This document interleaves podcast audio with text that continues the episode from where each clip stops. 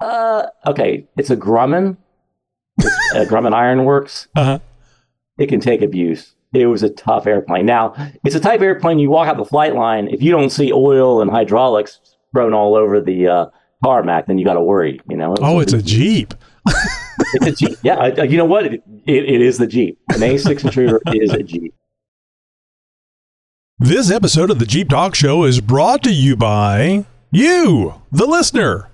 If you'd like to sponsor our weekly interview episode, just reach out. Our rates aren't affordable, they're downright cheap. Reach out to us by going to jeeptalkshow.com slash contact and find out how. Hi, I'm Tony, and welcome to the Jeep Talk Show, where we talk about all things Jeep, from trail riding to overlanding and everything in between. Every Friday, we have an interview with a new and exciting guest. Sometimes they have products you need for your Jeep, sometimes they just have a great story to share. So sit back, grab a cold one, and get ready for another great guest right here on the Jeep Talk Show. Hey, keep listening to the end to hear your name as a Patreon subscriber. Are you ready? It's time for the Jeep Talk Show with hosts Tony, Josh, Wendy, and Chuck. You know, you go through life and you think about how the, the things that have occurred through uh, through your lifetime. Hopefully, it's a, a long life, uh, or maybe you're going to. Uh, hopefully, it's going to be a long life, and they'll have plenty of uh, things for you to uh, experience and then think about in your uh, your old age. But it hit me that um, the, the, the doing this show is a little more personal to me than what you may think. Um, when I was a kid, and I think this is a story a lot of people have, but when I was a kid. I uh, I didn't have a lot of friends. Um, I, I wasn't the type individual that people could really get along with. I think primarily because I did things my own way.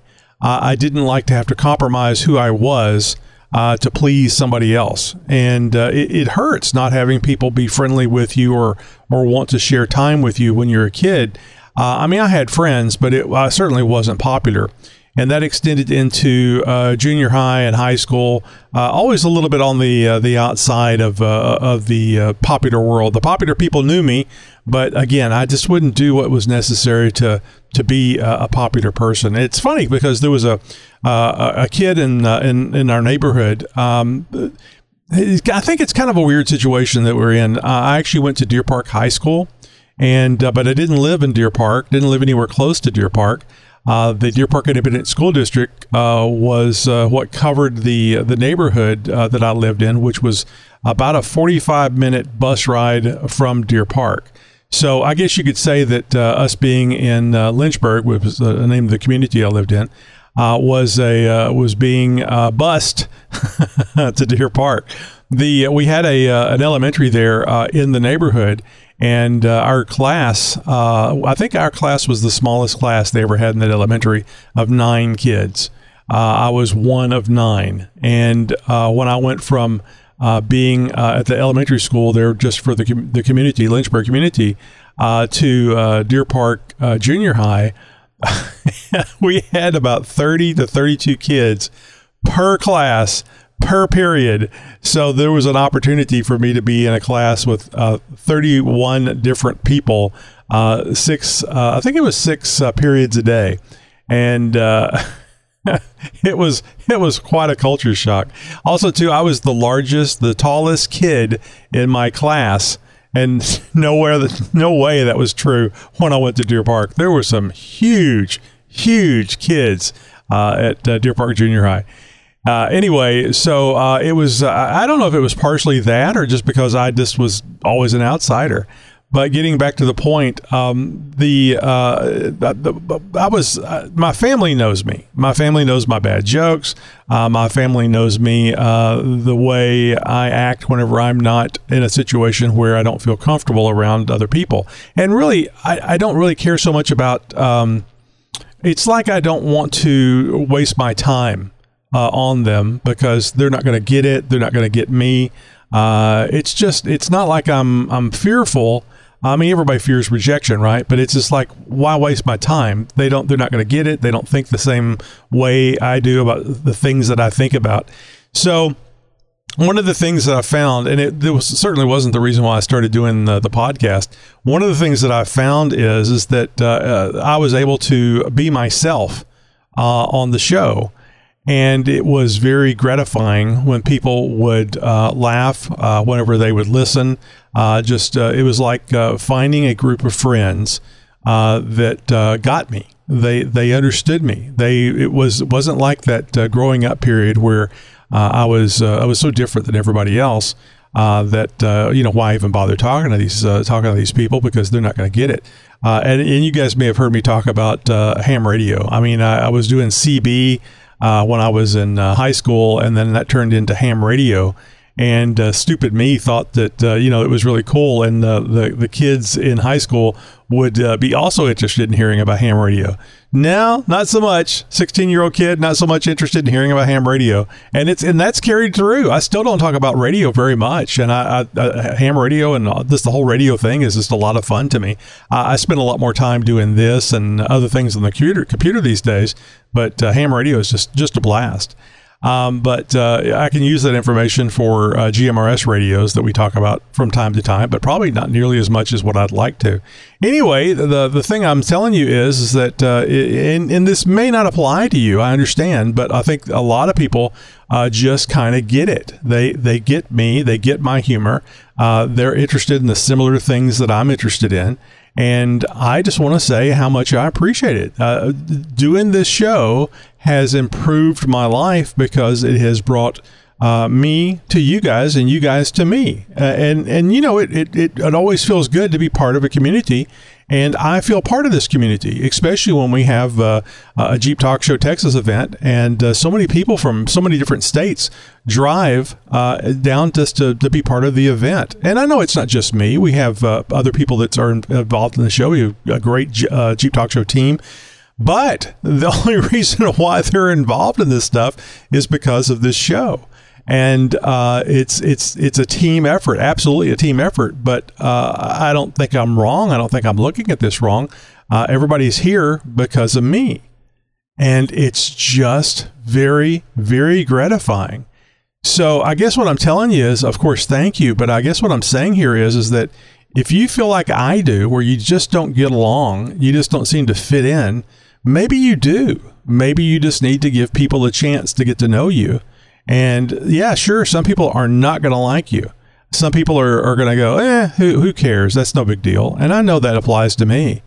But, and as I've told our co hosts, with seven, is it seven billion? Seven billion people on the planet, you don't have to have, a high percentage of people that like you and want to listen to you uh, or be involved in what you have to say to have a, a lot of people. I mean, less than a percent way less than 1%, you would have, uh, uh I'm sure, uh, 100 million people that would be interested in talking to you and having something to do with uh, your life. So keep that in mind when you think you're not popular. Keep that in mind when, you're going through a depressing time in your life, uh, perhaps uh, a breakup, a divorce, a loss, a death in a family, etc think about that that there's that is that is very sad obviously but there's so much more involved in this life than what you've lived so far.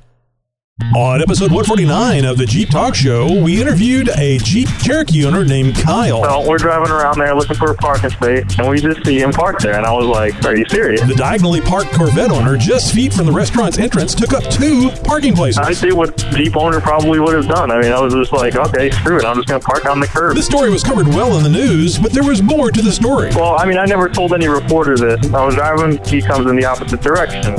You don't know what you've missed unless you go back and listen. It was so cool to get Kyle on. It was, I mean, it was a national news story where a, a guy in a white uh, Jeep uh, uh, Cherokee XJ uh, sp- uh, parked diagonally next to this Corvette owner because the Corvette owner had parked that way and was taking up two spots right at the front door of a restaurant. Uh, I don't know if you guys remember this or not, but you can you can look this thing up. Uh, but listen to the interview because it's really cool. There's uh, you know how the TV news stories go. They're 30 seconds, maybe a minute of story, and uh, we spent uh, a good long time talking to Kyle about the about the, the, the the altercation. There was no phys- physical altercation, but it was the the Corvette guy was like, you know, I got a Corvette, man. I I, I don't want to get a ding, so I'm gonna park in two spots. And for the record, I don't care. You can do that just do it out far, uh, far away from uh, from the front door. Doing it at the front door is is just rude. From around the world. Or from your city. And sometimes just down the street. Howdy, neighbor. It's the Jeep Talk Show Alrighty, Hill boys and girls, it's time for another Jeep Talk Show interview. And tonight we're going to be talking with a Jeep Talk Show listener. I mean, uh, you guys probably have gotten used to hearing us talk to uh, CEOs and owners of uh, off road uh, uh, companies. But uh, like I always say, everyone has a story to tell. And I think you're going to find that this one, the, this interview is going to, that Mark is going to have a huge story, actually plural stories to tell. Mark is a lifelong off roader and explorer for 40 years trucks, mountain bikes, motorcycles, and of course Jeeps. Bought his first Wrangler in 37 years in 2019. Got rock crawling bug and have been building up since. Uh, he's been flying longer than driving, receiving his naval aviation wings of gold in 1991. Flew the A6 and the FA 18 off carriers, retired in 2009. Been flying for a major airline for 24 years, captain of a A320 Interesting fact full Ironman and 20 time one half finisher uh, and bagpipe player. I love that. Uh, Moab is his favorite place in the world. You know, uh, I, I, you probably know this. Uh, uh, Greg from uh, under, Unofficial Use Only wears a kilt. Anytime you see him, almost all the time he has a kilt. You guys need to get together. Are you going to SEMA this year? Uh, no, I wish I could go to SEMA. You see, that would be that would just be good YouTubing there to get you guys both uh, him wearing the kilt and you playing the bagpipes. I, I wear the kilt out in public too often. To be honest with you, if I'm if I do, I'm drinking at an Irish bar probably. You know. So. well, Mark, thanks a lot for being here. Now, I do want to mention uh, that uh, you are a Patreon subscriber, one of the first Patreon subscribers for us. Thank you very much for that. And uh, you uh, uh, most recently attended our uh, JTS Texas off road event back in June of t- this this year, and you have the scar to prove it. Oh yeah. Now this yeah. wasn't a hazing incident. Uh, I don't want anybody no, to think that we do hazing out there on the on the events. We've thought about no. it, but we don't do that. well, thank God somebody had a first aid kit because I didn't carry one. So yeah, I think we, I think we, I kept going, but yeah, I think we mention you anytime we're talking about first aid stuff, like on the roundtables and stuff, because uh, yeah it was uh, it, it, I, I, I, I, just hated it. I mean, uh, I mean, I, am really glad it wasn't somebody running you over or uh, anything that was uh, just something that was just plain stupid. Uh, that uh, we weren't being safe. I mean, people fall all the time, and no, that you weren't being stupid at all. I mean, it's it's a lot different. It's like I always say, the Jeep can handle that off road stuff a lot better than we can. Yeah, well, I definitely learned a lesson about a first aid kit on that. Let me tell you something, because yeah, I mean, it, I've seen bone through my skin. So well, you, know. you you've been through a lot of stuff, and to get injured simply by f- slipping on rocks, that's got to be like, what's the odds? You know, I mean, uh, I mean, it's, it's a it was a very steep hill. We went to check it out. And, you know, it was up there on uh, on one of the ridges. I don't know. We're coming up there. Everybody else went one way. We went the other way, mm-hmm. and it was we, we made it up, and we were going down. It was so steep, and it was like you know that rock with that very fine sand. And man, as soon as I hit that, it slipped out from underneath me and I went down, man. I, I couldn't help it, you know. Mm-hmm. Well, well, you, I'm, my, uh, yeah, I'm sure you heard about the um, uh, the incident that I had just going and getting the garbage to take it out, and I ran into a spider web, overreacted, fell backwards, and uh, I cut my hand. And I think you were talking about you're still getting a little pain from uh, that injury that you had on your arm. Uh, the the cut that I got on my hand, which was not really a problem, uh, other than it was just a lot of blood at the time. It still bothers me. So, and I'm sure I'm gonna have a scar. Uh, but uh, I like to tell my wife, chicks dig scars. Yeah, that's true. well, I mean, it was so deep they had to like do that layer stitching. So you know, I've got the scar tissue underneath the the top of the skin, and it man, it just feels weird. You know, mm-hmm. so, yeah. I can't put my I can't really rest on a on an armrest very very well. Is that something that's going to go away eventually as it heals, or is it just something you're going to have to live with?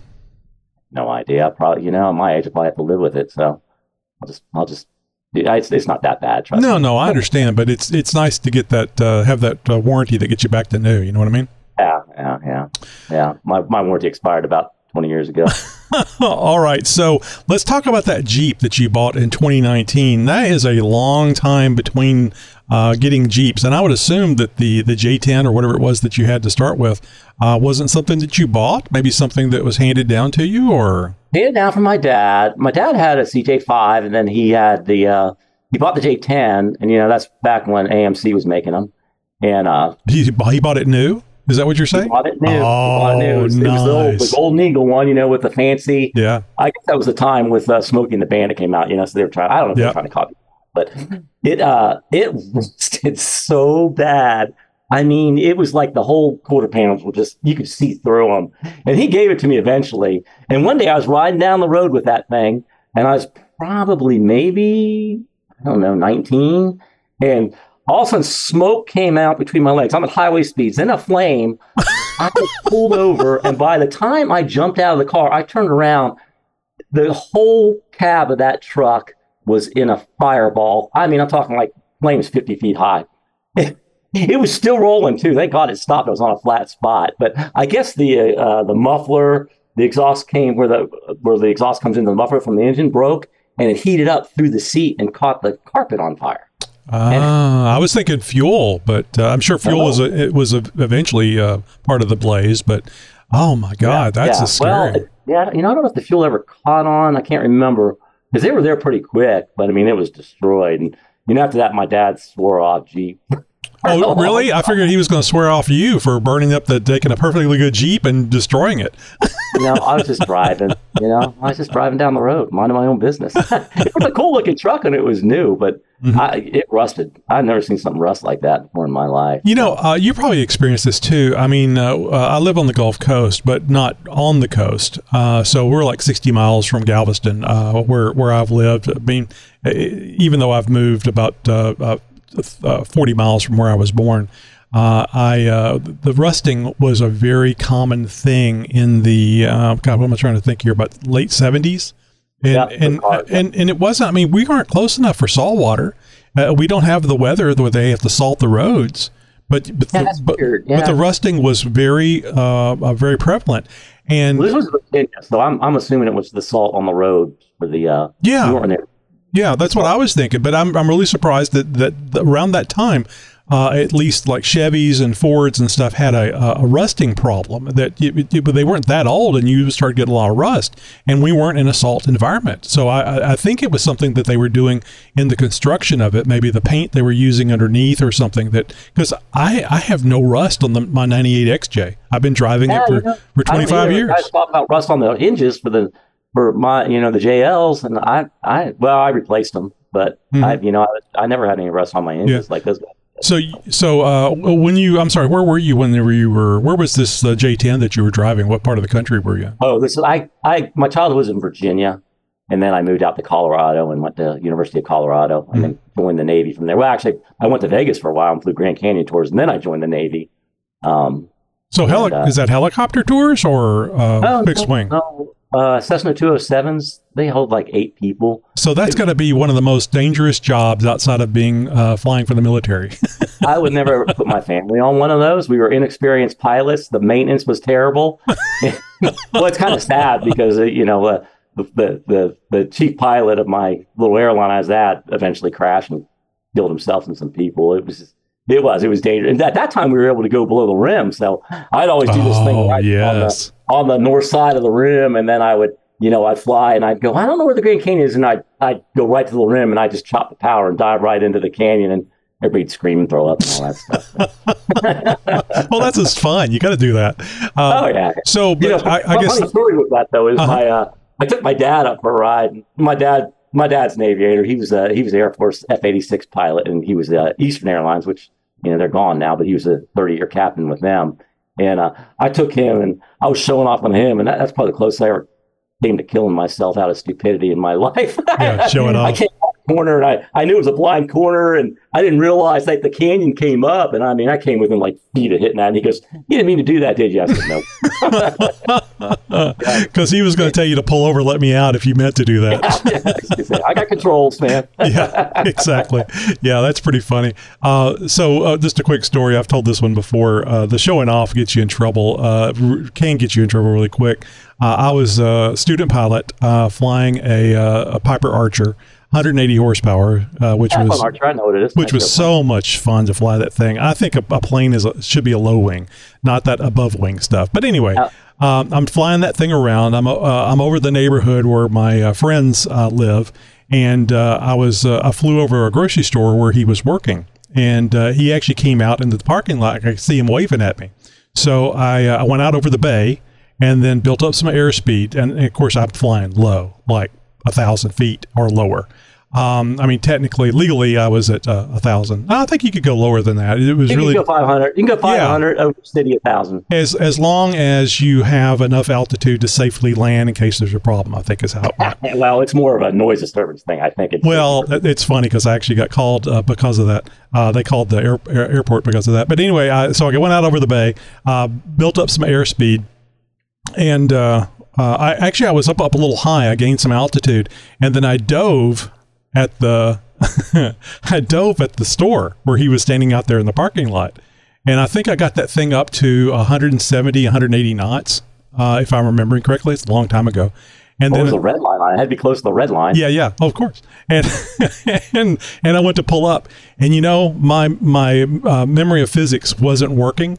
I didn't realize that once you get a body, something that has weight traveling very fast, it ain't gonna re- respond like it normally does if you're not going that fast. You know, the kinetic Oh. energy. And if it responds the way you want it to, you probably rip the wings off on a little airplane like that, you know. And F 18, you could pull that thing pretty hard, you know. Yeah. But See, that's what I that's what I should have been flying was the F eighteen. So so it goes, and I'm going further and further down than what I anticipate, and I'm going, oh shit. so I got the thing to level out, but I was at the same level uh, as the water tower that was just on the Oh. other side of the street from from the grocery store. I'm looking over there at it to the side and going, damn, I'm low. So, but like but the but the great thing was is that I had so much airspeed that I could climb very quickly. I got up to 2,000 feet before it started, to, you know, getting close to stall speed. And about that time, the instructor calls me on the radio and wanted to know what my altitude was. I said, "Oh, I'm coming up on 2,000 feet." Oh, that's a great story. Yeah. Uh, you know, it's funny. that A lot of guys in those little airplanes kill themselves when they get off soloing, you know. oh yeah, It- it- some, some airplanes, they call them doctor killers, you know. oh yeah. The, I think it's the Mooney uh, that they always refer to. it. Yeah, exactly right. Yeah. Yeah. You know. Uh, but anyway, uh, flying is just so much fun. I would li- love to have continued doing it, but uh, I uh, I spent all my money within uh, like a year or two uh, learning how to fly and soloing, and never got my private pilot.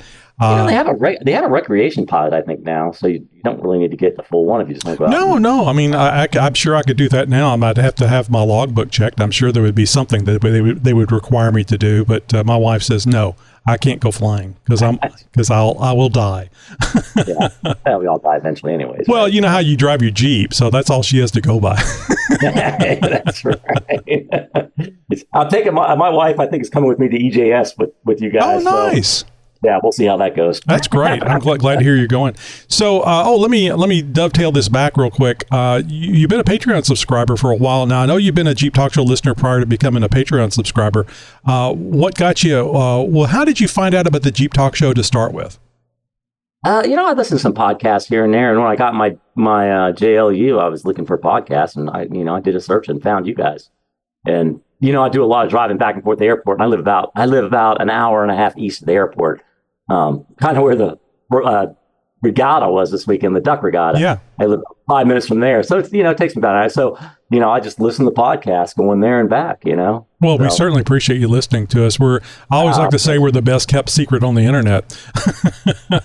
Well, I tell everybody, so Well, I appreciate that. I've, I've got you some listeners. So, uh, what what got you to be a Patreon subscriber? Just a, a thank you, or is, was there anything you were hoping to get out of that? I mean, you guys put a lot of a lot of love in the show, and uh, you, you give a lot of good information out. Uh, I, and I like the people on the show. So yeah, that's why I subscribed. Uh, well, we certainly I appreciate felt that. like I give a little back, you know. Yeah, yeah. No, I, I know what you mean. There's I do the same thing. That if I get a lot of entertainment, a lot of information from from a podcast, I want to I want to be uh, a part of that, helping out, a part of that to keep them going. Because especially, I know how difficult it is to get listeners. Uh, there's so many podcasts out there. Do you listen to any other uh, G podcasts? Yeah, I, I listened to the Jeep. pod- There was the Northwest. I like those guys. Um, Gary Yeah, and Gary. pod- and and their other Yeah. brother Gary. And then I listened to the uh, the Metal Cloak one. What is that one? Um, the guy that runs MetalCloak. Oh crap! I'm I'm brain farting. I I know this one. Yeah. too. Yeah, they, you know, you know, the North uh, NW uh, Jeep podcast. They changed their name to Jeep Podcast. The. Jeep podcast, Yeah. right? Yeah, yeah, yeah. Those guys, those guys are pretty fun. They're, they're a little bit kind of more on the hardcore side, I think. You know. Mhm. Well, that's where you're going with your Jeep right now, isn't it? I mean, you've done a lot to it. Yeah, but you're doing I, more. I don't take I don't take myself that serious. So you know, I just like to go out. I just want to build. Well, I've kind of transitioned over to the hardcore side because when I decided to go 40s, which let me tell you something, just going 40s and buying new axles and tires, it's it's a. I, I'm starting to realize this is a lot of money I'm dumping into my Jeep. oh, a bunch. 37s to 40s. It's like it's eye opening because you're not you know you're not just buying axles. You got to buy new wheels because you're getting age. You got to buy you know a power assist. You got to buy new drive uh, shafts. I mean, it just goes on and on. Well, So, that's why that's the reason why we call it a sickness, uh, and it's just something you got to do. yeah, I, yeah I'm, I'm, my wife hates me, so it's all good. I'm just joking. We just celebrated our 31st anniversary. Oh, uh, congratulations! Um. So uh, the the cool thing is having a vehicle that you can go and pr- do pretty much anything. The the downside to it is is that if anything happens to it, you've lost so much uh, in, in losing that that uh, that vehicle, all the stuff that you've done to it, or if it's stolen, that's the worst part of it. But you know, you can't live your life like you're gonna something bad's gonna happen. Well, you know, it's that's that's true, and that's why I I trailer mine now. I went out and bought me a global warmer to tow it, and um, so I'll tow it to places now. And if I break it, at least you know I'll just throw it on the trailer. I you know it, I think every person has to have a Jeep guy. You know, a, a good. I, I'm more an operator than than a me- mechanic type guy, Mhm. a maintainer. I'm more an operator.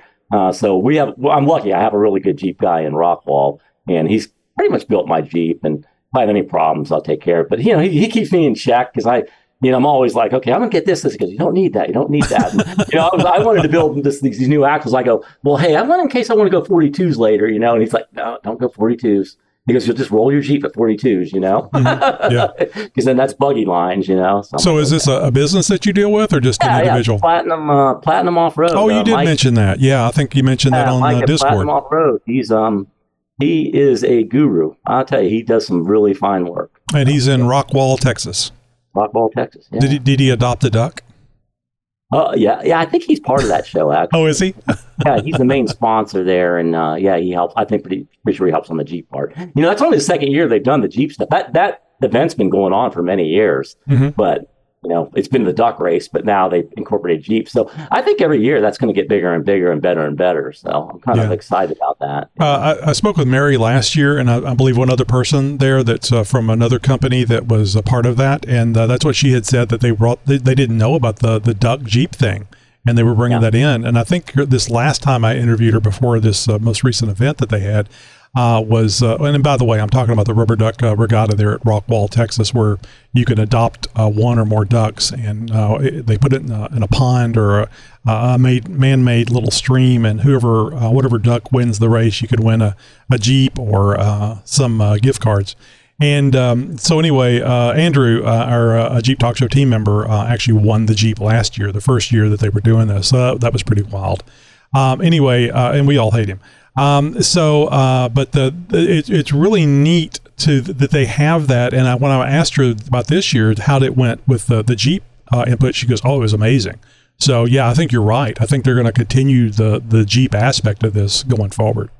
yeah, I kind of hope you guys get involved in it. You know, um, come on up, bring bring the truck and enjoy. You can stay. I got you got a free place to stay, man. Oh, thank you. So, uh, is there any airplane involved in there? You don't have an F eighteen in the back because I would I would certainly. Damn it, all, You know, all get- solo. It's not a fly. I problem. don't, I don't want to do it on my off time, man. I, put- I put all my money. My Jeep is my airplane, and then you know I could probably get a nice airplane for what I got in my Jeep. I'll Oh, I tell you that know, right I know. Uh, so that, but yeah, I mean, it's uh, it's a little safer, I think. So l- Yeah. let's get into that a little bit. Uh, you said that you uh, flew the A6, and uh, we we mentioned this before we started the interview. That's one of the few books, uh, novels that I've read. Uh, Flight of the Intruder, wonderful, wonderful uh, book. And uh, did, did every aircraft carrier have a phantom shooter, or was that just something that had in the book? Uh, that was something they had in the book, but I've heard of real cases of the Phantom. Oh, I'm, I'm sure. I mean, it's it's it's a it's Navy people. They're going to be doing all kinds of shit. Pardon the pun. Well, there's a bunch of guys cooped up on a you know aircraft carrier, and they're gone months at a time. They, they look for things to do, and yeah, there's some pretty wild stuff that happens. you know, now you're not allowed to drink on aircraft carrier these days. I think back back then maybe you could. You know? Oh yeah, really. So uh, the the A six. Now I know the the flight of the intruder was about uh, Vietnam. So Yep. the A six was a very old plane, even when you were flying it. Yep. It- yeah, it sure was. And i in fact, it- you know, it, it we I put it to bed. I was one of the last squadrons that that flew it uh, off the aircraft carriers. Um, it was it's an all weather attack. I was based at Whidbey Island up in Washington State, and you could literally do missions at night in the weather through the Cascades, in through valleys, and fly through the valleys. You know, Amazing. 100, 200 feet off the ground and then, you know, engage in a target. It, and the, a lot of people don't know it, but it also, it was, uh, it had a nuclear program. You could, you could launch nuclear, uh, bombs with it. And I, th- I thought it was kind of funny because, you know, the, the way you launch these, it was, it, it was a dumb bomb, right? So you, you came up real fast and then you did a half loop and you launch it and this thing goes probably, you could probably get it like 40, 50 miles away. Oh my But, goodness. you know, That's- maybe not well, that's fast. important in a nuke. yeah, well, I'm just saying, you know, we're you're just supposed to keep going and then turn around and run. I'm like, if I if you ever had to drop one of those for real back in the day, I think I think probably would have been engulfed by the uh, by the shockwave from the from the nuke. You know. Mm-hmm. Yeah. So- What was uh, wh- what was the top speed? picked it up. Yeah, what was the top? Yeah, that'd be nice. Uh, red alert. Uh, so what was the top speed on the uh, the A6? And I, I know it's altitude dependent, but Yeah, it's altitude dependent. It wasn't supersonic. Um, so you know, just depend on the altitude. Um, you, I'm just trying to think. You know, when you're coming, when you're in I guess it doesn't matter, does it? You don't really look at. going like 350 knots. Nobody's going to pull you over, Uh, so you don't have to really watch the speed. No, no. but I'd say like four or five hundred miles per hour. You know, Yeah, 350, 350 knots. I think is what we fly our missions at. You know. So, no offense, I'm just going to tell you my opinion. Uh, I, I'm no military or airplane expert, but my opinion was uh, that the A6 was kind of a crap airplane. But it sounds really nice from what you're talking about, the, the, the capabilities that it had. Uh, okay. It's a Grumman. It's a Grumman Ironworks. Uh-huh. It can take abuse. It was a tough airplane. Now, it's a type of airplane you walk out the flight line. If you don't see oil and hydraulics thrown all over the uh, tarmac, then you got to worry. You know. It Oh, it's a Jeep. It's a Jeep. Yeah. I- you know what? It, it, it is the Jeep. An A6 intruder is a Jeep. Uh-huh. And uh, there's no, Grumman. I don't think they ever built a bad airplane. I'll be honest with you. Grumman, Nice. Grumman, they they they strong airplanes that could take a beating. Yeah. And uh, you know, I mean, the electronics were iffy. Yeah. Right.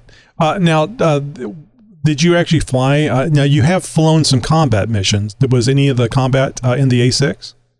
No, it was all in the F-18. Yeah. Uh, it's funny because I was on the U.S. Kitty Hawk in '94, and we were going to the Gulf because it was right. That's right after the Gulf War, right? And Mhm. so my whole squadron, I showed up to it right when they were coming back. and We were going back out, and then the, the uh, little man in North Korea decided to act up, so we got switched off, and we were flying up against the North Koreans, harassing them for about six months. you know. Well, so when you say harassing, was this be just your presence or actually aircraft in the air? aircraft in the air. Yeah, we go right up. We go right up to the border, and you know, So you did some some nose on nose, maybe some uh, middle finger pointing uh, Yeah, at uh, North. Korean pilots. yeah, pretty much. Now you you couldn't fly over it if you actually no, no, no, the no. That, line. that would be a bad thing. you were landing. You were land. You were going back to the ship. You were landing. And I think I remember a guy doing that in an F fourteen. And uh, you know, it's like one of those things. You're landing right right down there, and uh, you're gonna that, that plane's gonna be on the ground for a while, and you're gonna be in trouble. So you're gonna be doing a tap dance to the uh, oh, I bet. box. Yeah. So I mean, that's uh, that's that could be considered provocation and uh, could be very serious. There's going to be some money being spent one way or another. Yeah, yeah, yeah. It was yeah, it was a big and funny, you know, and you say because the A6 was old, you know, we were relying on like radio instruments and and the visually seeing the the border not to cross it. you oh, know? So, really? My oh, goodness. yeah, man, it was yeah. You had to you had to pay attention. You know, Wow. a lot of close air support. It was a good close air support airplane actually, and that's you know where you're supporting a ground troop. They call you in and say, Mhm. hey, you know, we got enemy. It's pretend at that point, but you know, we got enemy over here, so come in, and they they throw a smoke or something, you bomb it, or you know, if it's seals, they laser laser designate it, Mhm. and then you put a laser target on it. The laser designation must have had have been just hor- not horrendous, amazing to have that kind of precision on the bombs. But I would think that uh, dropping bombs without the the laser guidance would be is more of an art form, uh, something that you have to practice to get it right. I, you know, it's funny because when I went to the F-18s, it's it's a fighter attack. It does both missions. So Right. covering the A6 community, I was always roped into doing all the all the bomb planning and all. And that's kind of like what I, I like flying low, ingress into a target, Mhm. and dropping bombs. That's kind of like what I like to do. And yeah, it back then it was a skill, and it still is to drop a dumb bomb. And we teach students to drop dumb bombs. And but you know, when you get out in the fleet now, everything's GPS based, man. It's you know, Well- or or like I said, a seal will will put a little dot on a window, and that bomb will that bomb will hit that that dot and go right through it. Yeah, I mean, when you don't have uh, guidance like that for the, the bomb to make its own cho- uh, course changes, and you're uh, uh, dropping bombs close to friendlies, it's it's really critical how good you are at it. Oh yeah, I mean, it. You know, air, you got to your your airspeed's got to be right because you plan for this ahead of time. Your airspeed's got to be right. Your dive angle's got to be right. Your release altitude's got to be right. And you know, you could sling it. You know, just by being instead of a, a 45 degree dive, if you're at a 42 degree dive, you know, it, it's it's going to go short. You know, Right. and it's going short of the target. You know, because you're just not at that dive angle. Mhm. So I mean, like it could be 100 yards short, and that's where it could be where your friendly troops are. Now, when you're shooting uh, with a gun long distances, wind and humidity, all that stuff can make a uh, make a difference. I, I'm I'm guessing that when you're dropping a, a dumb bomb, especially in like the 500 pound range, that it, it, it doesn't affect it as much, or is that wrong? Uh, when yeah, yeah, you know, it does. It sure does.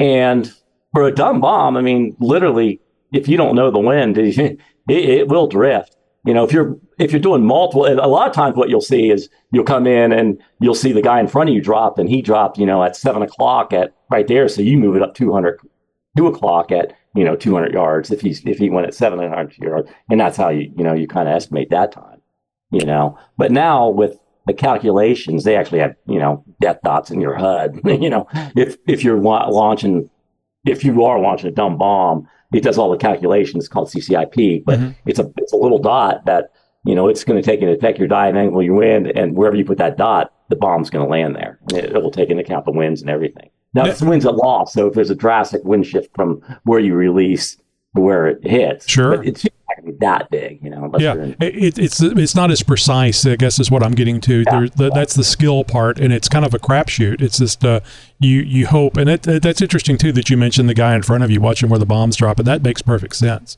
Oh Uh, yeah, yeah. Well, you know, and when we practice, we have these little uh, these little blue bombs. They're just little practice bomb. Mark seventy six is what they call them.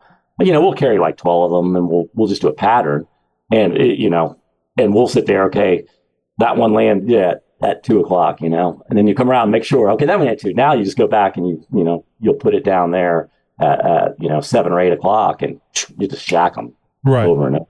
Now, when if you were doing an actual bomb pass out in combat, would you make multiple passes, or would it be one pass and get the hell out of there? Oh, it depends. I mean, if it was like a close air support, I mean, uh, to be real, we own the sky in Iraq. Yeah. within, you know, within probably 12 hours. you know what I'm saying? I mean, they, they wouldn't, if they came up, they were dead. And, and in fact, if they turned on their, uh, their SAMs, their, their air, air to, you know, ground to air missiles, they, they were dead. And so they knew that.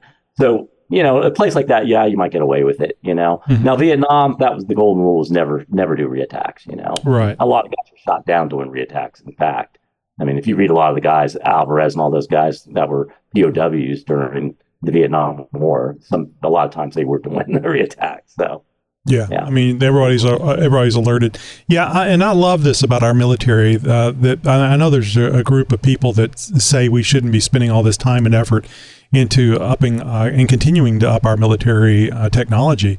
I think it's absolutely wonderful. Uh, that's the, the uh, to me, it's the best way to stay out of a conflict to have something so uh, amazing and so accurate and so easy for us to put into place uh, to uh, surgically wipe things out that we don't like.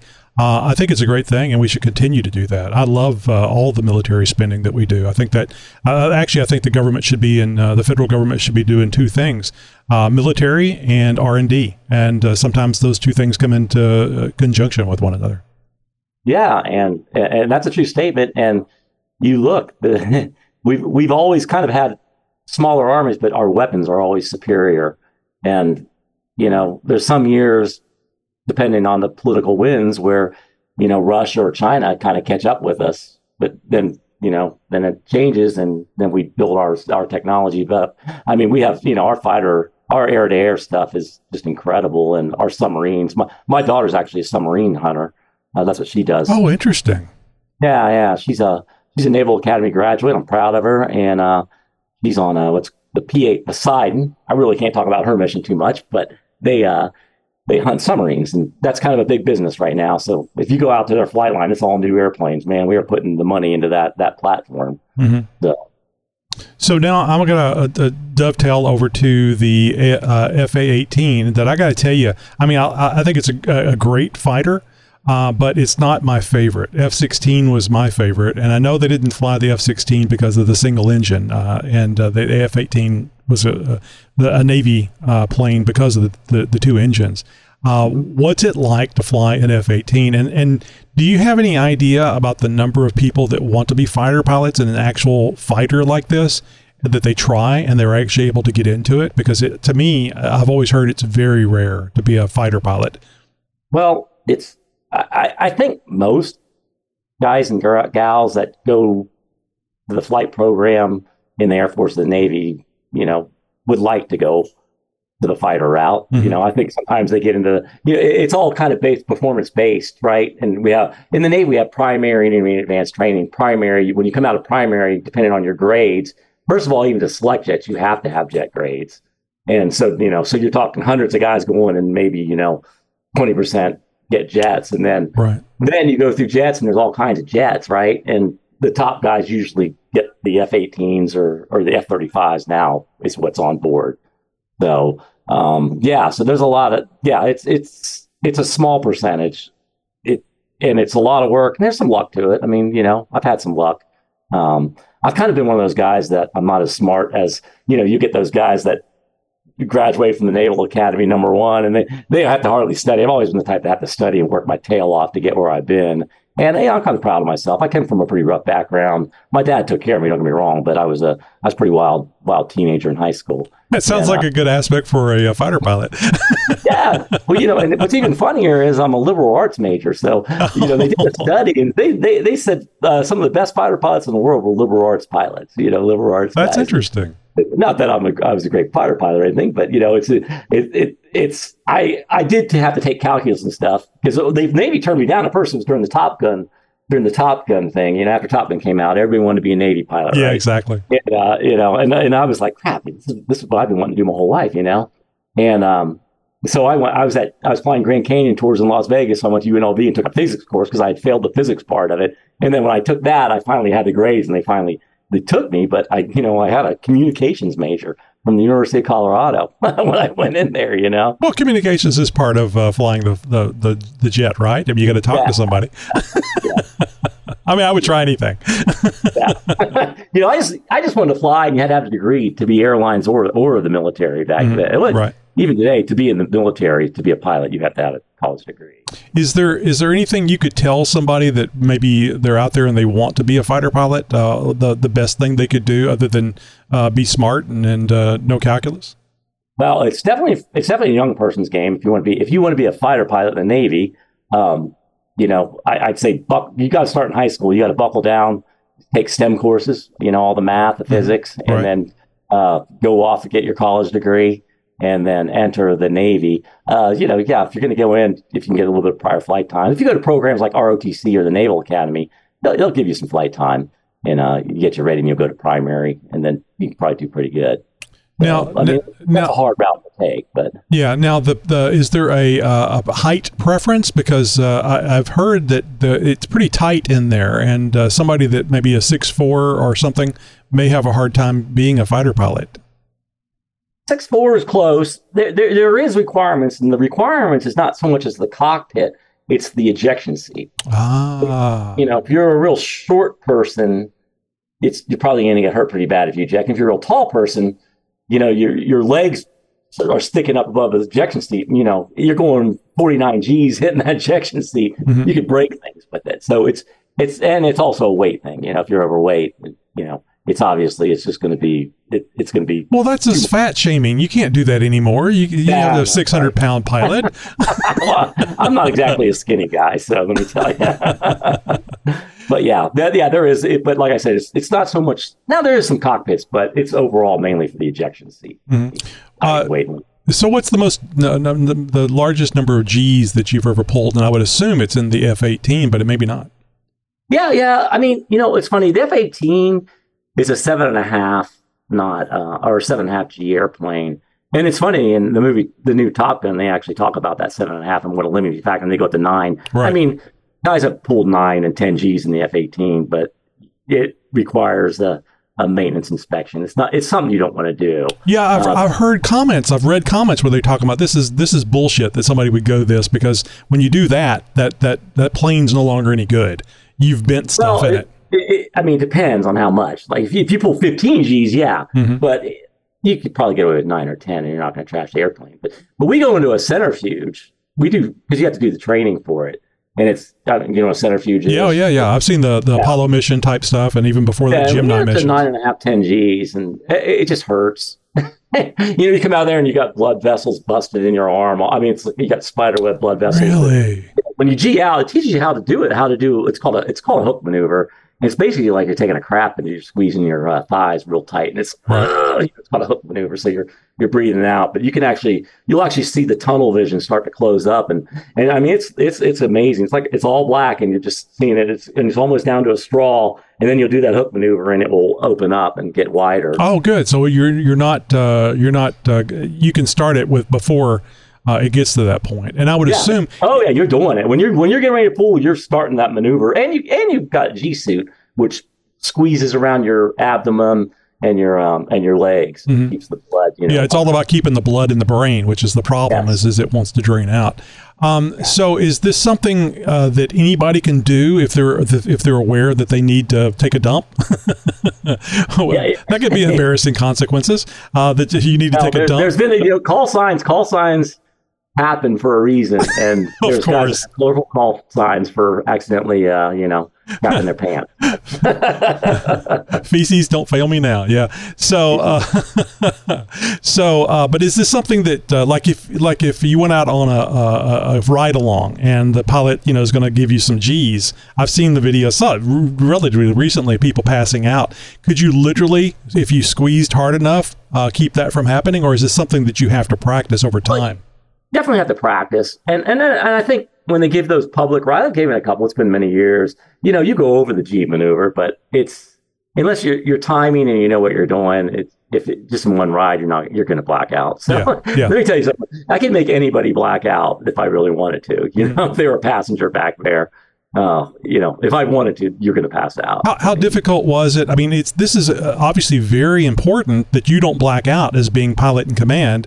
Uh, if and especially if you're the one that knows how to do it and the other person doesn't, uh, you you passing out could be a very deadly uh, situation. So it happens, and there's been a lot of fatalities because of that. Yeah. It happens. That it's. I mean, I'm not gonna say it's common, but I've seen it. I've seen guys.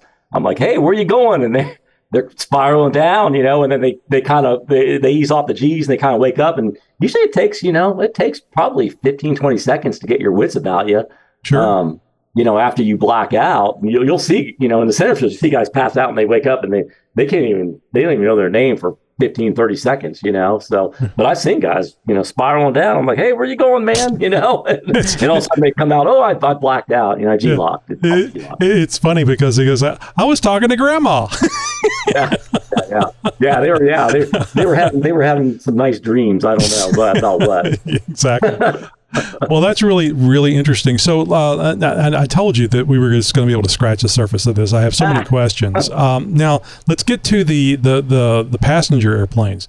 Um, this has to be incredibly, and I don't want to get you in trouble, but this has to be incredibly boring compared to the A6 and the F18. Even if it's even if it's nothing but just to take off and oh, I forgot. Now uh, you you've had. I mean, one of the first things that I'd want to do, and as long as it didn't get me pulled from flying, would be to, to go faster than the speed of sound. So how how long was it for you to before you got to do that? And did you buzz the tower? A6 was, well, the, the A6 wasn't capable, and I flew the No, A4, no. and that wasn't it. But yeah, it was the F18 was the first time I went. Uh, I went faster than the than Mach one. Yeah, it's kind of a cool thing. Oh, It's- I would feel- imagine. Yeah, there's a little rumble when you hit, and that smooths out. It's it's kind of neat. Um, was there? Um, let's see. What was I going to say? The um, so I, I, you mentioned A6 and F18. What else have you flown for the military? For the military, uh, well, I trained in the T2, well, the T34, the T2, the A4. Then I um, instructed the T45. I did that in the reserves. So I did uh, 11 years active duty. Then I went into the reserves and I flew the T45 down to Kingsville, which is near you. Mhm. Um, that's the intermediate advanced strike training. And it's a little Delta Wing airplane. Um, I think the Brits fly it for their their demonstration team. Um, it's the Goshawk a little Delta Wing airplane. It's, it's a pretty fun little airplane, actually. It has a nice little HUD system in it. Uh, the newer ones, the C's. Mhm. Um, so it's a very good transition from that to the F 18, Oh, T45, T4, T34, A6, F 18. yeah. Uh, oh, and I forgot. Uh, you actually flew some combat missions in Iraq. What did uh, what did you do uh, other than strut around because nobody's going to mess with you? Kind of like uh, just going over, harassing them, and just enforcing the no fly zone. Um, you know, Did you They- did you tell somebody and se- warn them off and then say they, they just turned around and landed or Oh, if, they sometimes they'd come up and then they'd immediately turn around. You know, it's funny because he buried. You know, af- right after during the war, he knew we were going to blow him up, so he buried all his F-14s in the sand, and we we found them and dug them up. But yeah, they they were afraid to come up in the air. They it, it had been a short life for him. I'll put Mhm. it that way. no Yeah. shoot downs then? No, no, no. Not not necessary. They would, they wouldn't come out of the that really house. got kills the guys in the first 24 hours of the war. After that, it was we pretty much owned the air, so it was, it was kind of hard, you know. Do you recall how many sorties you flew? Uh, let me see. For combat, I think I got like 47, something like that. I, I don't have to. In your log book, it's green ink. They call it green Interesting. ink. So, yeah, I got an air medal out of it, and that, was for I think at that time it was 35 missions. So I got an air medal um, for flying 35 missions, which which is that's been a, a blessing in my second career, by the way. Oh yeah. Well, it's better than a Jeep honor park- free badge. I can it's tell you free that. parking at the airport. Free Oh, is it nice? Not the parking employee parking lot. I can move up. I can move up and park in the garage. So you're right next to the pregnant people, right? yeah, yeah. Well, I can't park at the the handicap, but yeah, yeah. When I got that medal, I didn't think it was a big deal, but you know, now I'm like, man, that was like the best thing that ever happened to me. oh, I would I would be very happy with that. It's just like I like I said, it, it's a lot better than a Jeep honor badge, and people love getting those things. All you have to do is Yeah, just I go like, I like someplace. Jeep honor badges, so Yeah. you know. No, it's it, they're fine, but I mean that's that's a lot more special to me anyway. All right, so uh, so anyway, you've been uh, faster than the speed of sound. Uh, you've uh, flown combat missions over Iraq, and uh, so that was that the only the only time you flew combat missions was over Iraq. Yeah, I mean yeah, that's enough. Don't get me wrong. I just want to make sure I don't miss something here. I mean, you know, the rest of the time, you know, is is basically peacekeeping missions. You know, like harassing North Koreans, and uh, we did some flying over Somalia, but nothing. You know, nothing where I just Nothing with China or Russia. No. Well, well, I mean, yeah, you're you're always intercepting Chinese and and the Russians at the time when I was in, they were they were pretty much falling apart. Um, that's Oh, right yeah. after Reagan took them down. But the Chinese, you know, they they they my daughter's been dealing with the Chinese too, so they're they're kind of the big threat. So Uh, would you uh, do you have any interest in space? Uh, I mean, I would think as a pilot, it would kind of put you in the, a good position uh, that you uh, could be uh, an astronaut or somebody that could pilot a, a vehicle. I mean, certainly not these ballistic uh, things that are going off, but yeah, it's kind of a career route you got to choose to do. First of all, I I would have had to gone a master's in you know in some kind of engineering, probably aerospace engineering, and usually guys like that go to t- um, the uh, test pilot school. Mhm. Uh, oh, that makes sense. Yeah. over. So tha- that's kind of the career progression for that. Um, I just, I don't know. I never really thought about it. I just want to be a fighter pilot. So I just, Yeah, well, con- and congr- congratulations on that because I, I, I maintain it's it's very rare for people that uh, actually get into that. Um, okay, Oh. so so switching back over to the uh, the the commercial stuff. Now you're a captain of the A320, and you were telling me before we got started that it's very difficult to get into the first seat. I think I'm saying that correctly. Uh, and is it still is it okay. still the left seat? Yeah. I, okay. It's not really that difficult now because it's the, the a humongous pilot shortage. So these Oh, new yeah. guys, it, took me probably, I probably could have upgraded like seven years ago, but I was flying wide body airplane, triple sevens and seven sixes, seven sixes first, and then over triple seven. And I was flying all over the world. And, and senior guys like it because it's, it's a good high quality of life. It's one leg there and one leg back. Oh, but yeah. I finally decided that, that I wanted to upgrade to captain. So I had to go back to the narrow body fleet. And so it was either a choice between the 737, the Boeing, or the um, the Airbus. And I, the 737 is an old piece of junk to me. So I, I actually went to the, I was always a Boeing. I'm not going, but I, I kind of bit the bullet and went to the Airbus. And it, I'm starting to get used to it. It's completely fly by wire. It's like an F 16. There's a little stick on the side, but it's nice. You got a tray in front of you. Um, it's, it's a clean, it's modern. It's got nice navigation. They, they seem to be very nice. I mean, they seem to be really nice, but almost like uh, very boring compared to stuff. And I hate Well, they- that. I hate you say that about the 737. Anytime I flew any place, if I was flying and I, I get there and I look at it, it was a 737. It's like, oh, I like that plane. I like flying on that plane. That would be Yeah. great. I think the problem you had said though that it was just they're old. they're old and and honestly southwest airlines has kind of been an influence on them for many years so the, they they you know they've always been this one single type aircraft. And so you know every new one that comes out they're they're throwing boxes on the old ones to keep up the technology. So you just have boxes everywhere and they're just they're just archaic looking. They have the same overhead panel whereas the new airbus stuff is kind of updated. Now don't get me wrong they they, they uh 737 max uh, that they have out there now that's pretty modern. It- Right. it's the uh to the airbus so Yeah, I always liked it. And of course, I was flying a lot of Southwest, so that makes sense. Uh, so I, I was flying Southwest back when they would still give you peanuts, you know, before you had to worry about uh, uh, every other, thir- other every other person having a peanut allergy. yeah, yeah i know yeah they they don't do that anymore i don't think but no, no, they don't. Um, it's funny both my sisters are flight attendants for uh southwest airlines so that's kind of odd yeah, well, it sounds like you have a whole uh, f- a family of uh, flying, with the exception of your daughter. Um, and and who knows? Maybe they'll fly that submarine eventually, depending on the technology. well Can you Uh, can you mention what she she does? didn't want There? me to do submarine so Yeah, can you mention what she what she does on the submarine? She is a uh, naval flight officer, so she's basically a weapons officer. So, like Oh, when they yeah. uh, when they hunt submarines, they drop little things down uh, sonobuoys Mhm. and try to find submarines. And uh, these things are very capable. And then if they have to prosecute one, they'll they'll launch torpedoes down to it. And you know, she's the one that would give the command for that. The pilots Oh, kind of fly that's- where they yeah. want her, where she tells them to fly Right.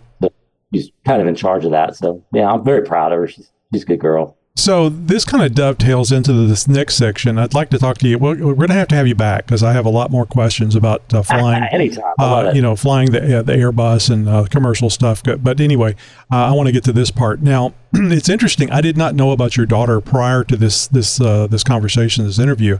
I, I did want to talk to you about Dave uh, Fravor, and I hope I'm pronouncing that that name correctly. yeah, Um, yeah. yeah, so I'm a big uh, space, uh, airplane, and UFO fan. Um, and uh, I, I don't know that everybody's kept up with uh, the the the nose cam footage or whatever it was that was. Uh, I'm sure it was shot from F eighteen. It Uh, was a FLIR. It was a FLIR footage yeah, via HUD. So yeah, of the Tic Tac. Everybody's been referring to it as a Tic Tac because it looks like a little Tic Tac. Of course, it wasn't it does. Yeah, wasn't the size of a tic tac. And uh, Dave uh, Fravor actually talks about uh, getting into a, uh descending uh, uh, bank and, and going down to the tic tac, and the tic tac coming up and doing the same thing, but you know, like in reverse, mirroring what he was doing. And uh, he's actually been uh, most recently in front of Congress that, he talked about this. And and you know Dave Fravor, you know him personally. You've you've worked with him, and I think you had said that you had done some flight training with him. Yeah. He was uh he was a little more senior to me, and when I transitioned from day six to F eighteen, he was my instructor. So um, he yeah he kind of taught me how to fly the F 18 Mhm. Uh, so yeah, he's uh he's also featured on the show Carriers. Uh, I think it's on the History Channel. Um, he yeah Dave's his call sign sex. I you call him Dave. It's kind of funny. I call him by his call sign. Yeah. But uh, What yeah, is, what is it again? Did you say sex ed? Sex like sexual favor. So Oh, that's right. Yeah, it's funny they took it off the airplane for that show carriers. I'm They sure. took, they took the call sign off. They, they I don't know what I can't remember what they put on there. well, I'm sure he's heard twenty bucks is twenty bucks. yeah, yeah, they probably took off a lot of uh, a lot of the call signs. there's some pretty there's some pretty funny ones. Yeah. But yeah, yeah. No, he's legit. He's a legit dude, and um, uh, he you know he's the commanding officer of the squad, the F-18 squadron in that in that show, and uh, and, and during this and during this event that he was uh, that he's talked about. And and the main reason I bring that up is it's cool that you know this guy who's who's very famous because of this uh, potentially world shaking event. Um, but my question to you is because we see things on TV all the time and and we say okay well that's just that person talking and uh, you know who knows who they really are. And I know you can't say who uh, Mr. Uh, uh, uh, Fravor is, but based on your experience, this is a real person, and uh, I mean, obviously, he was in charge of multi-million dollar aircrafts, a whole squadron, and people uh, that had to come back alive. So this is a somebody that you can trust in what he's having to say. yeah, yeah, he's not he's not full of crap. I mean, he's a he's a legit F-18 pilot that went up through the senior ranks and was in charge of a lot of aircraft, uh, expensive aircraft, and a lot of good men. So Mhm. yeah, he's legit. He's not he's not going to make something up. I mean, I don't think he you know he's he says, well, this is he, it's an unidentified object. I, but they're, they're calling him something now. I can't remember. It's not it's not like. UAP is a yeah. yeah, okay. They got to change it. I mean, as long as it's not saying swamp gas, I'm okay. Yeah, okay. yeah, and I mean, I've seen the footage, and it is It's weird. I really put- and the- you know, it's it's funny because there was some talk about it maybe being a hologram. Some maybe because I know the Russians and Right. Chinese are are are are, are into holograms, uh, but I, that's a, they're showing FLIR footage so that puts out a heat signature. So I don't think a uh, a FLIR puts out a heat signature. So that makes it all the more weirder, you know. So Mhm. yeah, yeah, it's a it's a crazy incident, and it's amazing the government's coming out and talking about it. Well, they I, I don't think they've wanted to, and I think that's part of the problem. Uh, and I personally believe that we do have uh, craft. I mean, I think uh, the Skunk Works, uh, the the gentleman that was in charge of the Skunk Works, actually said back in the '80s, like late '86 or something, that we have uh, the ability to take ET home again. Uh, and uh, back then, so uh, and that's Didn't, kind he, of say- didn't he say that he, he they we actually have the body of, an, of a crashed alien? I think he did. I think he said that. I don't remember. I don't remember him, but I do remember him saying that we had the technology to take uh, to take ET home. Uh, so, and this is kind of the question that I was having about flying in space. I, I firmly believe that we're going to have technology, uh, it, depending on what the government wants to do, uh, that will allow us to pilot crafts in space great distances. And it just makes sense to me that the people that have flying experience are the ones that are most likely going to be um, uh, tapped to, to to actually fly these things. So that was one of the reasons why I'd asked you about that. Now, the other thing I Yeah, I, mean, I think so, but I also think you know that I think the technology is going to be there where it's going to be on autopilot most of the time. You know, it's it. well, that yeah, that's like flying the Airbus, airline- right? What's that? That's like flying the Airbus, right? yeah, yeah. Well, yeah. I was going to say, uh, you know, I'm to I'm I'm, I'm to throw a little uh, a little gas on the Airbus. The Airbus was built for foreign carriers that have low training standards. Mm. flies itself and can land it and does a lot of stuff automatically. You know, Mhm. it's that's why it's, it's not really a pilot's pilot's airplane. Right. I mean, you, don't get me wrong. I t- we take it off and land it manually. Uh, when we land, it's us. Now we have the capability of doing automatic landings if the vis- visibility is down to zero. You know, hands off, and it's you know all the way to stop. We can you know we can be pretty much zero visibility weather Right. and get you safely. So, but you know, it's a big deal when we do that. So. Do, do they use differential GPS at the airport to get that the kind of precision they need to be able to do that? Or Well, it's not GPS. It's it's it's actually an ILS system. So it's a beam. wow, so ILS is that accurate? yeah, ILS is that accurate. Yeah. Wow. Now we do have GPS approach. We do tons, especially like down in Mexico, GPS approaches and everything. And um, GPS uh, is very accurate, but the, the minimums are higher. You you can't go. You know, they're a lot higher. They're they're more considered a non-precision type approach. Mhm. Whereas ILS, the, the the visibility and, and ceiling limits are a lot lower on an ILS versus GPS. Yeah. But we do we do build a, a complete approaches where it would step down altitudes on GPS fixes all the way down to landing. So So the the going back to the UFO thing, uh, especially with uh, the way your uh, what your daughter's in charge of on the submarine, And I understand you may not be able to talk about She's a, she's in a, she's on an airplane that hunts submarines. She's on a 737. oh, okay. She's on a 737. You said She's submarine. I thought she was uh, in the Oh water. no, she's in an airplane. She's a naval flight officer, so she went to flight school and everything. Yeah, yeah. No, she's they're in an airplane that circles around overhead, and and in fact, she just she spent the last three years over in the uh, South China Sea hunting Chinese submarines. You know, so so the ordinance that she drops is from the airplane itself, including, Yes. I I would assume, also two buoys that would go down to detect the, the submarines. yeah, they have these they have these sauna. This this technology is old, but yeah, they have these sonobuoys, Mhm. and they'll I mean they'll drop hundreds of them and in the ocean, and they're you know they just they're just listening Yeah. they're just for submarines and it but the, the torpedoes these days are off the charts i mean Oh, yeah. I'm sure that's classified Oh, it's scary to be in a submarine or a tank anymore. Um, yeah no. So, uh, but still, same question because I can see that, especially with the sonar buoys, has she found anything anomalous, like as in the Tic Tac underwater? Because these things go water or air. i she's at the point where she couldn't tell me if she, she can't tell me anything about her mission it's her mission is very very secret Oh, sure, yeah. We don't want the enemies uh, understanding our capabilities. yeah she she pretty much doesn't tell me i you know I, i'll try to probe every once in a while and she's like she just gives me a dirty look so I, Oh, yeah, because she knows you know what she can't. she can't I say. learned to back off you know But this is Dad. You can tell Dad. You can trust I'm me. like, come on, man. I used to have a top secret clearance. Come on, man. You know, Used to is the, is the problem. she's pretty hardcore though. dude. She's like, nope, I'm not telling you. anything." All right, Mark. Well, I'm, I'm glad we did this because uh, this is just so fascinating to me. Like I've told you, I've got a big thing about uh, airplanes, fighter airplanes. Uh, uh, I've flown missions, you know, simulated, and it's just so neat to find out uh, just a, a, a, a mere scratch of what I've experienced in virtual uh, reality it, it, with somebody that has been actually done it in real, reality. Uh, and, and I didn't say thank you very much for your service. I like to always say that. Uh, I'm old enough to remember the, the Vietnam War when everybody came home and people were spitting on soldiers, and uh, I didn't like it uh, then. And I uh, I think we, we bend over backwards trying to thank our our soldiers, but I think that's a much better thing than what was being done in the, the mid 70s when people were coming home.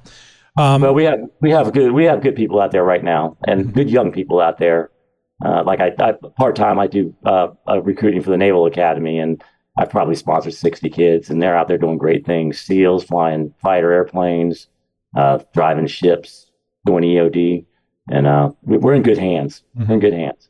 Well, I didn't get to pick on uh, some of the airplanes that I don't like, uh, like for example the F-15, because I mean it, it's fun to fly a bus at uh, Mach one, Mach two, but uh, come on, it's not the same thing as the little nimble fighters. But I'll I'll leave it at that. But you know, an F fifteen, the F fifteen guys are probably the most uh, obnoxious pilots in the military. so I'll, probably, I'll probably get some hate mail on that, but you know, uh, they're they're kind of like they go real high, so they their weapons can they have a far reach. That was kind of their claim to fame, but they're no longer the big fish in the ocean. So No, boy, it's just yeah, some some beautiful planes. That uh, F twenty two is just amazing to me. Uh, F thirty uh, F thirty five is not as pretty, uh, but boy, it's it's a nice it's a nice plane. But uh, F twenty two, so We nice. invested in F thirty fives and the uh, F eighteen EFs. Yeah, hmm yeah, that's kind of the two uh, platforms. Yeah, the F thirty five is a it's pretty stealthy. It's a, it's it's a nice airplane. It has that HUD system where you put it on and you can Oh, you see know, through the plane, yeah. see through your. See, like you're we need that for off roading. We need to be able to do that with a Jeep. that, would- that would actually be pretty good. and, and selecting targets, I think, would just be fun in traffic. There's that asshole. Man, I'll tell you, I, I wouldn't mind having something like can launch off some of these obnoxious off roaders sometimes. You know, even even if it's just a, a Nerf bullet, a little Nerf sticker that was stuck on there. By the yeah, time just something that says dork or something. You know, By the, yeah, by the time somebody got to work, if they had, you could tell how bad a driver they was by the number of Nerf darts they had on their vehicle. yeah, a little flag. That's the, that's the Yeah, idiot. Uh, I think I'm stealing that joke from uh, Gallagher, by the way. Anyway, uh, so you know how the kids love the social media these days. How can people find out uh, more about you online? Uh, I do have. Um, I'm pretty active in. Um, uh, what do you call it? The Instagram, the TikTok, the Yeah, TikTok. yeah. And it's uh, it's Texas Rattler, Texas underscore Rattler underscore JLU. Mm-hmm. That's kind of my my. You can also I have Zabo Zablotny. That's my call sign, Zabo. Mhm. So um, Is that what it Right. was for all the military? Was Zabo? Yeah, yeah. It was. My, I never did anything real stupid, so they just. Oh, that's a shame. But yeah, it makes sense, especially trying to pronounce that last name. That's that's a. I don't feel ba- so bad about Muckleroy whenever people have names that are just uh, be random syllables. oh yeah, yeah. well, my daughter's I think is Screech, so but she's kind of loud. So that's great. Uh, and uh, thank you for your daughter service as well. That's going to be a fun job too. Uh, although uh, it'd be somewhat dangerous, uh, probably less so than uh, being a submarine. At least you can get away faster. Yeah, I mean the problem is, you know, you really can't defend yourself. I'm, you know, she they they get intercepted by the Chinese MiGs all the time out there in the South China Sea, and then you know our fighters come and run them off, but you know, it's uh, it's it's, it's, it's Bailey seven thirty seven nine hundred is what it is. Oh so, wow! You can lay down, take a nap, do all kinds of crap. Yeah, oh, yeah, they got kitchen in there and stuff. I'm like, well, I didn't have a kitchen in F eighteen. I had to pee in a tube, you know. Yes. ah, yeah, no bragging. Well, Mark, thank you so much for being here, and I do want to get you back on here because uh, I have a lot more questions for you. I'll probably ask some of the same questions, but just fascinating, absolutely fascinating. Uh, I like talk about my Jeep and off road. Yeah, I, like, I, I like mean, yeah, I mean that's that's my fault because I'm just such a, a closet F- a- aviator. I would just love to have done that. I just don't uh, never uh, had the ma- uh, maturity level to be able to make myself do stuff. I'd be I'd be more like Buzz the Tower. Go, uh, how fast will this thing go? yeah, well, you get in trouble uh, many a guy's careers, you know, and for for they call it flat hatting is what you call it. So. Yeah, no. If I was ever in the military, I'm sure it would be friendly fire that took me out. One smart ass comment too many. Well, Mark, thank you, thank you very much, and again, thank you for uh, listening to the show. And uh, now you can listen to yourself. Yeah, great. I mean, I appreciate it, Tony. I love the show, and uh, keep up the good work, man. I'll I'll keep spreading the gospel. So. Hey, thanks again to Zabo, former Navy pilot and now commercial pilot, and avid Jeeper and off-roader. My God, wouldn't it have been cool just to uh, uh, be in the, a, a back seat? Well, uh, does the F-18 have a back seat? I guess some some versions do, but man, how cool would it be to be in the back seat of a carrier landing? Um, I, I, I probably would put it depends on I'm just saying. I mean, I've done it. Uh, I've done the simulated stuff, but can you imagine actually being in there and hearing all the noises and feeling all the bumps, and especially um, hooking that arrestor uh, cable and just uh, uh coming to such an abrupt stop? Oh, and the takeoff would, would be a blast too. Uh, no pun intended. Hey, coming up next week, Don Rycroft of RPM Steering, rpmsteering.com. They have aluminum tie rods and drag links. And I got to ask Don a lot of questions I have about aluminum and uh, just how tough is that compared to steel? Because I'm, you know, I'm a steel guy. I don't like synthetic uh, rope. I, I, refuse to call it cable. Synthetic rope on a winch. So, uh, uh fortunately, this they haven't gone to synthetic tie rods and drag links yet. And that's a wrap for today's episode of the Jeep Talk Show. I want to give a big thank you to our special guests joining us today and sharing their knowledge and experience with the Jeep community. Remember, we have four episodes a week, and it's understandable if you have missed past episodes. You can always find us on your favorite podcast platform or on our website. I haven't mentioned in a while, you know, the Jeep Talk Show has an app. You can actually install the Jeep Talk Show app on your smartphone, uh, whether it's an iPhone or uh, an Android, and uh, you can actually tell it uh, that you want to uh, download the latest three episodes, and you'll always have it with you. Just go to the uh, the Google Google Store, the Apple Store, and do a search for Jeep Talk Show. Oh, and uh, having that on your phone is a great thing because we have over 900 past episodes uh, in our, um, you know, uh, back catalog, if you will, uh, of shows. My God, I mean, we're we're knocking at the door of a 1,000 episodes. It's it just it's amazing. Uh, just continuing to do it is it's amazing because uh, it's it's a lot of a lot of time and effort put into this. Uh, I know it doesn't sound like it, but that's the magic of uh, doing it well, right? Right? We're just going to say that. so you can listen to the Jeep Talk Show while you're driving to your destination, working out at the gym, mowing your grass. Uh, hell, there's all kinds of things that will you can do uh, that uh, this can improve your day by listening to more Jeep Talk Show. Hey, we love hearing from you, our listener. Reach out to us via email, phone, social media. We use your voicemails on the show. So until next time, keep on Jeeping and we'll see you on the trails. Oh, and remember, Fridays are red. Remember, everyone deployed. Broadcasting since 2010.